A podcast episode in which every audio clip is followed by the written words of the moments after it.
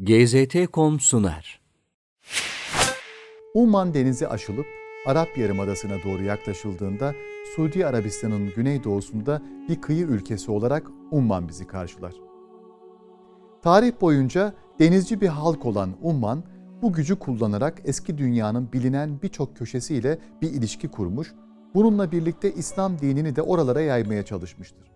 Fakat Umman'ın en dikkat çekici özelliği denizci bir millet olmaları değil, bugün Umman haricinde çok fazla yaşamayan ve İslam dünyasının diğer bölgelerinde çok da bilinmeyen bir mezhebe bağlı olmalarıdır. İbadiye, bir harici kolu olan, üstelik hariciliğin günümüzde yaşayan tek kolu olan ibadilik sadece Umman'da değil, Yemen ve Kuzey Afrika bölgesinde de müntesipleri olan bir mezheptir. Fakat mezhebin itikadi ve fıkhi görüşleriyle bir devlet olarak teşekkül etmesi ancak Umman toprakları üzerinde mümkün olabilmiştir. Hazreti Ali ve Hazreti Muaviye arasında vuku bulan Sıffin Savaşı'ndan ortaya çıkan haricilik, hakem olayına bir tepki olarak vücuda geldi. Hazreti Ali saflarındaki askerlerden bir kısmı Hazreti Ali'nin Hazreti Muaviye'nin ordusuyla anlaşması ve aralarında Kur'an-ı Kerim'in hüküm vermesi için bir hakem seçmesine duydukları tepkiyle ordudan huruç ettiler. Yani çıktılar. Ortaya koydukları bu harekete nispetle anılan hariciler Hazreti Ali'nin tüm çabalarına rağmen geri dönmeyi kabul etmeyince Hazreti Ali 658'de ordusunu hazırlayarak haricilerin toplandığı yer olan Nehravan'a yürüdü. 17 Temmuz 658'de başlayan savaşın sonunda haricilerin büyük çoğunluğu öldürüldü. Savaş alanından sağ kurtulan hariciler Basra ve Şehrezur gibi bölgelere kaçarken Hazreti Ali de 661'de Abdurrahman bin Mulcem adlı bir harici tarafından şehit edilene kadar ikamet edeceği Kufe'ye çekildi. Hazreti Ali'nin şehadetinden sonra hariciler özellikle Yezid'in ölümüne kadar geçen süreçte küçük çaplı kıyamların yani ayaklanmaların dışında önemli bir faaliyette bulunmadılar. Fakat Yezid'in ölümünün ardından Basra'da ortaya çıkan hareketlilik ibadiliğin teşekkül edeceği ihtilaf alanını doğurdu. Yezid'in Basra'daki valesinin halk tarafından azledilmesinin ardından o zamana kadar hapiste tutulan hariciler serbest kaldı. Bununla birlikte aynı dönemde dışarıdan gelen büyük bir harici kafilesinin de bu gruba katılmasıyla Basra hariciliğin teşekkül zamanındakine yakın sayıda bir kalabalığı bünyesinde barındırmaya başladı. Bu büyük sayıda ortaya çıkan kıyam isteğini konuşmak için harici grubunun ileri gelenleri toplandığında ibadiliğin ana doktrinini oluşturacak bir ayrılık vuku buldu. Hariciliğin Ezarika kolunun kurucusu Nafi bin Ezrak sadece harici olmayanlarla değil, aynı zamanda harici olup kut yani ayaklanmamak, oturmak isteyenlerle de savaşılması gerektiğini, onların malı ve canının haricilere helal olduğunu ileri sürdü. O gün ileri sürülen bu görüşten hariciliğin beş ayrı kolu neşet etti. Nafi bin el-Ezrak önderliğinde Ezarika, Necdet bin Uveymir önderliğinde Necedat, Abdülkerim bil Acret önderliğinde Acaride, Ziyad bin Asfar önderliğinde Sufriye ve Abdullah bin İbad önderliğinde İbadiye. Abdullah bin İbad, öne sürülen bu fikrin karşısında İbadiye'nin ana doktrini olan nimet küfrü, küfrü nimet ve şirk küfrü, küfrü şirk anlayışını oluşturdu. Bu görüşe göre kut edenler mutlak bir küfür içinde değildi.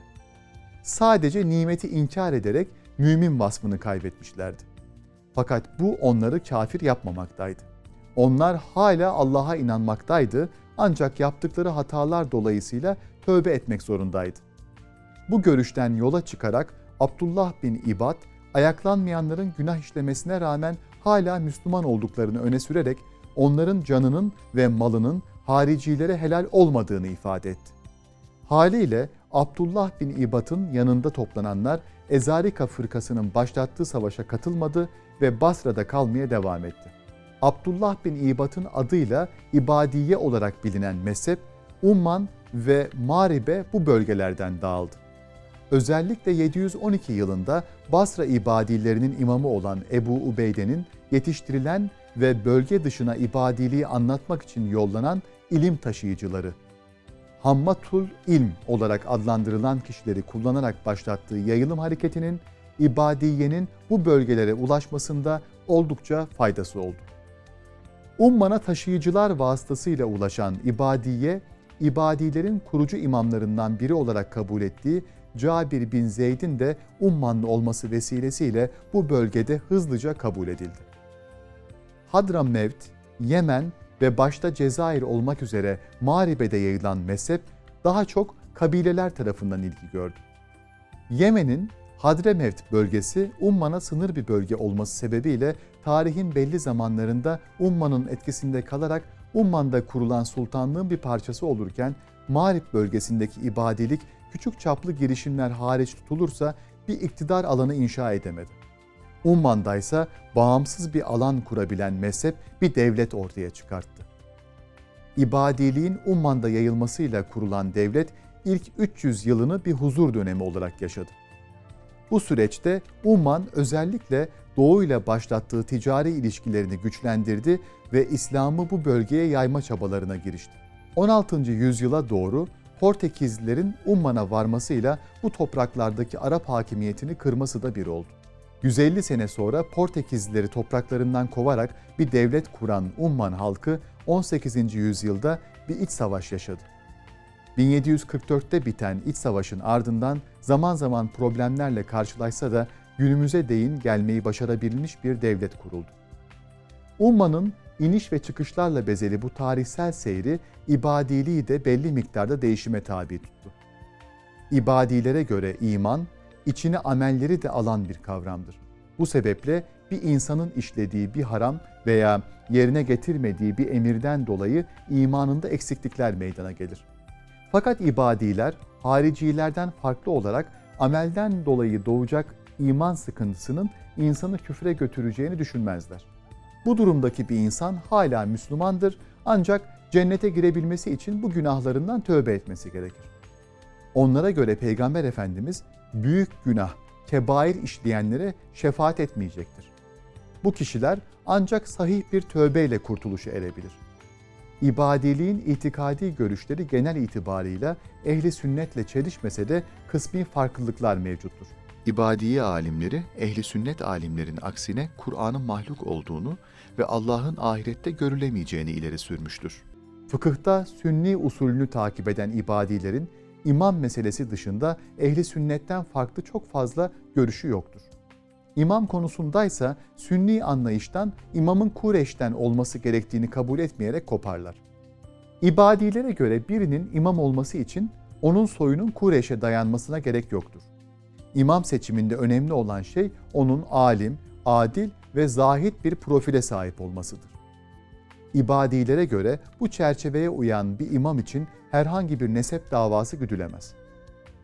İbadilikte imam halkın çoğunluğunun katılmasıyla biat etme yöntemiyle seçilir. İmamın seçimi iki aşamada gerçekleşir. Öncelikle halife tarafından görevlendirilmiş bir heyet ya da din alimlerinden müteşekkil bir grup tarafından bir imam seçilir. Seçilen bu imam halkın karşısına geçer ve onların kendisine biat etmesini ister. Biatın gerçekleşmediği durumda imam meşru bir halife olamaz. Her ne kadar İbadiye imamın seçilmesini çok önemli görse de Umman'da halifelik bir müddet sonra saltanat sistemine evrilmiştir. İmamet konusunda ehli sünnetten ayrıldığı diğer bir nokta ise imamın azli konusudur. İbadilere göre zalim ve İslami kurallara riayet etmeyen bir imam halk tarafından azledilebilir. İmamın görevden alınması durumunda halkın büyük bir sıkıntıya düşme ihtimali varsa bundan vazgeçilebilir. Ancak diğer durumlarda adil ve sadık bir mümin olan yeni bir imam için mücadele şarttır. İbadiye ibadetlerinin uygulanması noktasında diğer fırkalardan namazda elleri bağlamama, kunut duasını okumama, büyük günah işleyen kişinin orucunun bozulması gibi küçük noktalarda ayrılır. Haricilikten ayrılan bir kol olarak ibadiyenin esasları sert bir algı oluştursa da nüfusun %70'inin ibadi olduğu günümüz ummanında ibadilik çok daha farklı yaşanmaktadır. Özellikle Sultan Kabus'un başa geçmesinin ardından onun başlattığı modernleşme hareketlerinin de etkisiyle ibadilik İslam'ın ılımlı mezhebi olarak tanıtılmaya başlanmıştır. Günümüz ummanında yaşayan bir ibadi, devlet politikalarınca en ılımlı mezhep olarak tanıtılan bir hizbe oldukça uygun bir şekilde başka bir mezhebin müntesibine herhangi bir ayrımcılık yapmaz ve onu kendinden farklı görmez. Söz konusu tolerans sadece İslam dinine has değildir. Umman devleti farklı dinlere mensup bireylerin bir arada uyumlu bir şekilde yaşaması için büyük bir gayret sarf etmektedir. Her ne kadar harici mezhepler içerisinde en mutedil yapıya sahip olan fırka ibadiye olsa da Hicri ilk asırlarda temel yapısını ortaya koyan ibadiyenin bugün Umman'da ortaya konulan mezhep anlayışından oldukça farklı olduğu görülmektedir. GZT.com sundu.